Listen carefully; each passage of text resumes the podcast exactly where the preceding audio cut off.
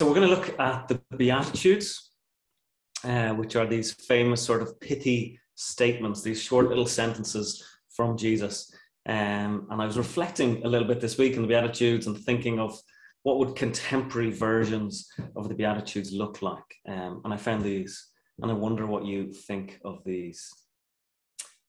Uh, Blessed are those who can laugh at themselves, they will have no end of fun. Blessed are those who can tell a mountain from a molehill. They will be saved a lot of trouble. Blessed are those who know when to be quiet and listen. They will learn a lot of new things. Blessed are those who are sane enough not to take themselves too seriously.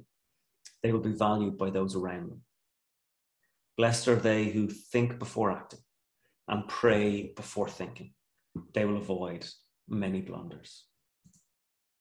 Sort of like them um, particularly the first one. There's a couple of them, but the first one, you know, felt very Irish to me. That thought of being able to laugh at yourselves felt like a, a cultural thing. Um, I thought that was good. I thought there was truth in a lot of them.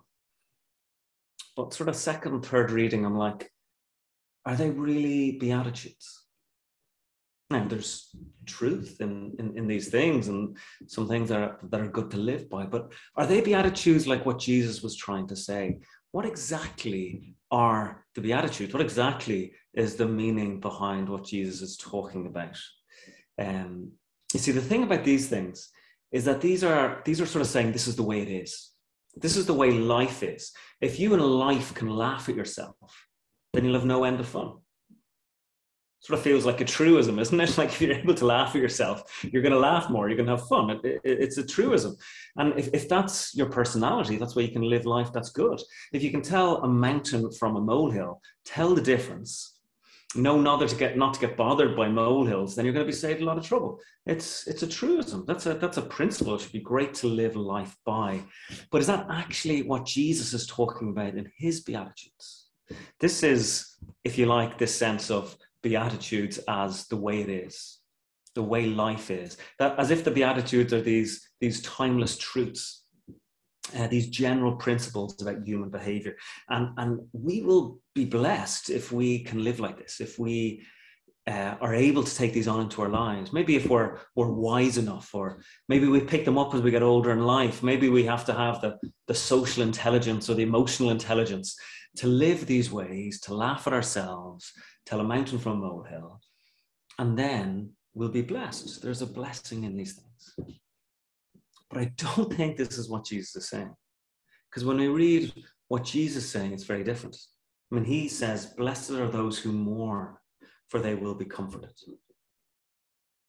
Blessed are the meek, for they'll inherit the earth. But those things aren't true in our world, are they? we we all know people who mourn mourn maybe in a particular moment over a particular thing or or have a mourning over the, the state of the world they're not necessarily comforted in our world. And certainly the meek don't inherit the earth in our world. This sense of beatitudes as the way it is the way the world works is not what jesus is saying. Those who mourn are not comforted the meek don't inherit the earth. And those who long, who, who hunger and thirst for justice, sometimes take that longing with them to the end of their lives. It is not the way of our world. And poverty is not a blessing either. So, what exactly is Jesus saying? The other way people take the Beatitudes, uh, which is quite popular, is that the Beatitudes are the way it should be. This is the way life should be and, and, and, I still sense this and feel this um, around the place today in, in our world. You see, while in times uh, faith or religion might be not be that popular, the things of Jesus that people still like are things like the Sermon on the Mount. These are the bits where, where his teaching is seen as, as progressive or modern um, in some way, and, and, and people value and respect what he said. Stuff like love your enemies, in this, this very sermon, Matthew 5 to 7, is the stuff that's still popular. It's the way people should live, and the world would be a better place if that happened. So that what Jesus saying here? Is that what his message was 2,000 years ago for those who gathered around, his, his 12 disciples and the larger crowds who were listening in as well?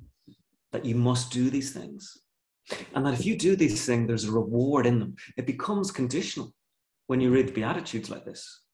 You must be poor in spirit, and only then will you be blessed. That's this religious reading, if you like, of the Beatitudes. But it's sort of a bit crazy if you take it. If you follow that logic through, it just doesn't work. come back to that, that second one again blessed are those who mourn, for they'll be comforted. If you read that through the lens, this religious lens, then we need to all go out and start mourning. We need to all go out and find something uh, to cry over and mourn over, and then we'll experience God's comfort. If we take this sort of religious view, this religious interpretation, or maybe we all need to go and sell all our possessions and become poor, and then we'll receive the kingdom of heaven. Go out and get ourselves persecuted. Do as much as we can to annoy people in the name of Jesus, get ourselves persecuted, and then we'll know some of God's blessing. It, it can't be like that. I've had the actually yeah, it is a it is a, a, pleasure or a privilege over the last few months to watch the series Friends again. I watched it like 25 years ago uh, when I was younger, and when you had to actually watch something with one episode coming out once a week and you to, to, to you know it was on tv and you to wait for the next episode and now obviously the whole thing is just on netflix and you just watch it straight through if you want um, and Cara's been watching it in the evenings, which is nice. I actually sit down and watch it with her. Um, and there's this episode where Joey, if you remember all the characters, Joey's a sort of um, happy-go-lucky, a little bit um, flaky. I'm not sure what the word is. Um, uh, character who's you know he's a bit of a bit part actor, um, who's part of the group of friends. And at one stage, he has to to um, act. I think he's teaching, doing some acting classes, and he has to teach you know various parts. And one of them is if, if you're you're acting someone who's mourning, and if you have to cry. And Joey's little trick was to cut a hole in his pockets and have a tweezers in his hand in his pocket and just pluck out a few leg hairs just when he's in that position where he has to cry and then real tears will come and then and then it's it's real he's really got it um, and it would be brilliant acting because he's got real tears coming down that's clearly not what jesus is saying He's not saying, go and fake it, go and get something to mourn about, something to be persecuted over. So, if it's not the way the world works or the way it should be, this religious interpretation, what Jesus is saying here is this is the way it is in the kingdom of God. That in the kingdom of God, things operate differently. And there will be blessings like this in the kingdom. It's all about life in the kingdom. So, this, these Beatitudes, these lovely eight statements and sentences, are not instructions of how to behave. They're not advice, not how to go and receive blessing. Go do this and you will be blessed. It's actually Jesus speaking blessing, announcing good news that blessing is coming to these people, to people who are like this. Because the kingdom of heaven, the kingdom of God is at hand. That's the only way to read it. When we actually put these Beatitudes into the context of Matthew's gospel, of, of Jesus' life and ministry and what it's saying. This is the start of chapter 5. In chapter 4, just before, Jesus' ministry has started. And his ministry starts, chapter 4, verse 17, with these words From that time on, Jesus began to preach. He began to preach. This was his ongoing, continuing message, the centerpiece of Jesus' teaching and preaching. Repent, for the kingdom of heaven has come near. The kingdom of heaven or, or the kingdom of God God Himself has come near and is acting as king. He's becoming king again over this world. He's doing something, He's changing something, He's taking control back. And repent. It's an invite. Turn around and be part of this. And then when He gives this teaching, this ethical teaching, He's saying, This is what it's like in the kingdom. This is how it works in the kingdom of God. That's the context. All of this sermon is about the kingdom of heaven and what life looks like in there. Um, chapter 4, verse 23, there's the last little section before the Sermon on the Mount starts, and it's paralleled in chapter 9. There's like these two bookends uh, end of chapter 4 and end of chapter 9, which bookend chapters 5, 6, 7, and then 8 and 9. 5, 6, 7 are all teaching, Sermon on the Mount, and 8 and 9 are stories about eight or nine different healings, all these healings put together into two chapters. And they're bookended with Jesus speaking about teaching healing. 4 verse 23, Jesus went through Galilee, teaching in their synagogues, proclaiming the good news of the kingdom, and healing every disease and illness among the people. The exact same verse in 9 verse 35. It's bookending it. The healing bit, chapters 8 and 9, 5 to 7, is the teaching, the proclaiming. And what is it? The good news of the kingdom. Jesus saying the kingdom looks like this. In the kingdom of God, those who mourn are comforted, but only in God's kingdom because it's coming now, because it's starting. Something new is happening in the world. It's not the way of the world. It's not what you try to do, advice to follow, but it's going to happen now because the kingdom of God is coming. And it's clear in the Beatitudes as well the first beatitude and the eighth um, again act like these bookends, uh, like a sandwich. Blessed are the poor in spirit, for theirs is the kingdom of heaven. And the eighth one, blessed are those who are persecuted because of righteousness, for theirs is the kingdom of heaven. And when it does that, it's bookending it, saying the whole thing is about the kingdom of heaven all eight of them. So the people who, who mourn, they're comforted in the kingdom. The meek inherit the earth in the kingdom. Those who hunger and thirst for righteousness are filled in the kingdom. The merciful are shown mercy in the kingdom. It's all about the kingdom. This is the way of the kingdom. It's the way it is in the kingdom. These are the blessings of the kingdom. I want to show you another list this is a list I wrote um, this week, um, trying to think what are the, the beatitudes of our culture, of those around us. You may disagree, I mightn't have quoted correctly. Um, I'd be interested to know if you've other thoughts of what the beatitudes of our world are, not of the kingdom, but of our world, our culture, our society around us. But this is a few that I thought of. Blessed are the arrogant and mighty, for theirs is the kingdom of earth. Blessed are those who celebrate and have the crack, for they are living the good life. Blessed are the beautiful, for they will inherit all. Fair play to those who hunger and thirst for right, for justice, but it's a long road. Fair play to the merciful, but don't let people walk all over you. Fair play to the peacemakers, but don't get caught in the middle. Now, I, I don't know what you think of that. Um, they were my, my, my quick guess. But there was two things as I was trying to do it as an exercise. It made me think, you know, number one, the blessings don't come to the weak in our culture. They come to the, the arrogant, those who go out and get it, or those who celebrate and have the crack rather than mourning. Such a huge Irish value. Go and have the crack. Everything's back open again. Get straight in there, have the crack. Beautiful. Um, part of, I guess, the whole Western um, culture. The other thing I noticed was that actually we do value See, things, things have changed. We do admire some of the values of Beatitude and some of the values of Jesus justice, mercy, peace. I mean, they're, they're big things. Um, certainly, justice and peace in culture today. But it's not quite the same that they're a blessing, are they? That's why I, I put fair play down. We admire it in culture today. We admire and we say fair play, justice. That's you know fair play to them. I wouldn't do it myself, but you know fair play but we, we, we put a little warning at the end, I sense, you know, don't let people walk all over you, or, you know, we admire it, but we don't necessarily see a blessing in it.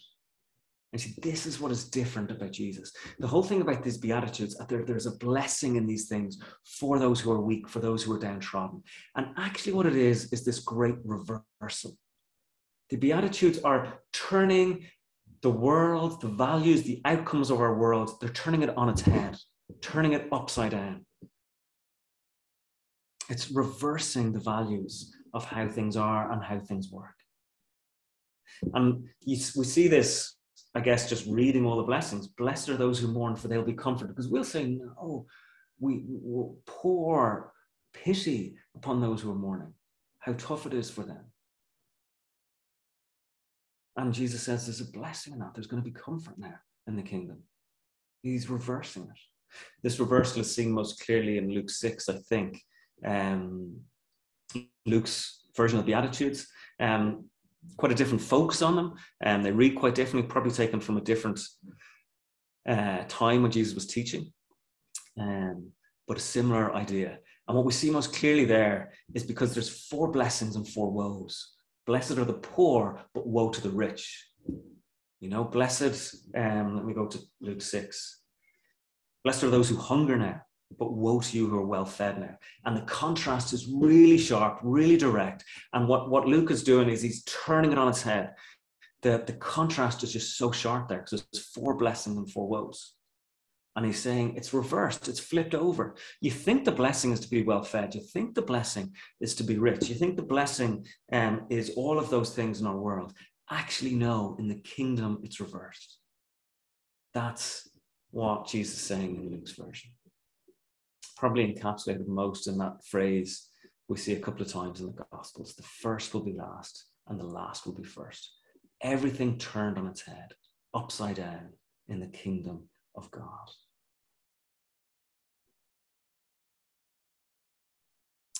So that's what the Beatitudes are about. Beatitudes is how they become known, these, these statements, these phrases. And it comes from the Latin word for blessing, because blessed are the poor in spirit, blessed are those who mourn. Um, beatitude is blessing. And, and what Jesus is saying is no one is beyond beatitude.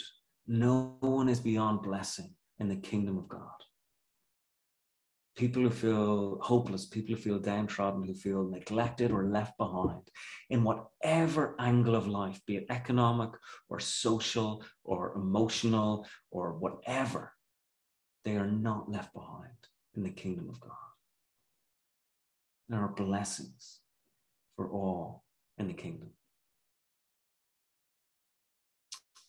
I really just wanted to get across that, that one point um, today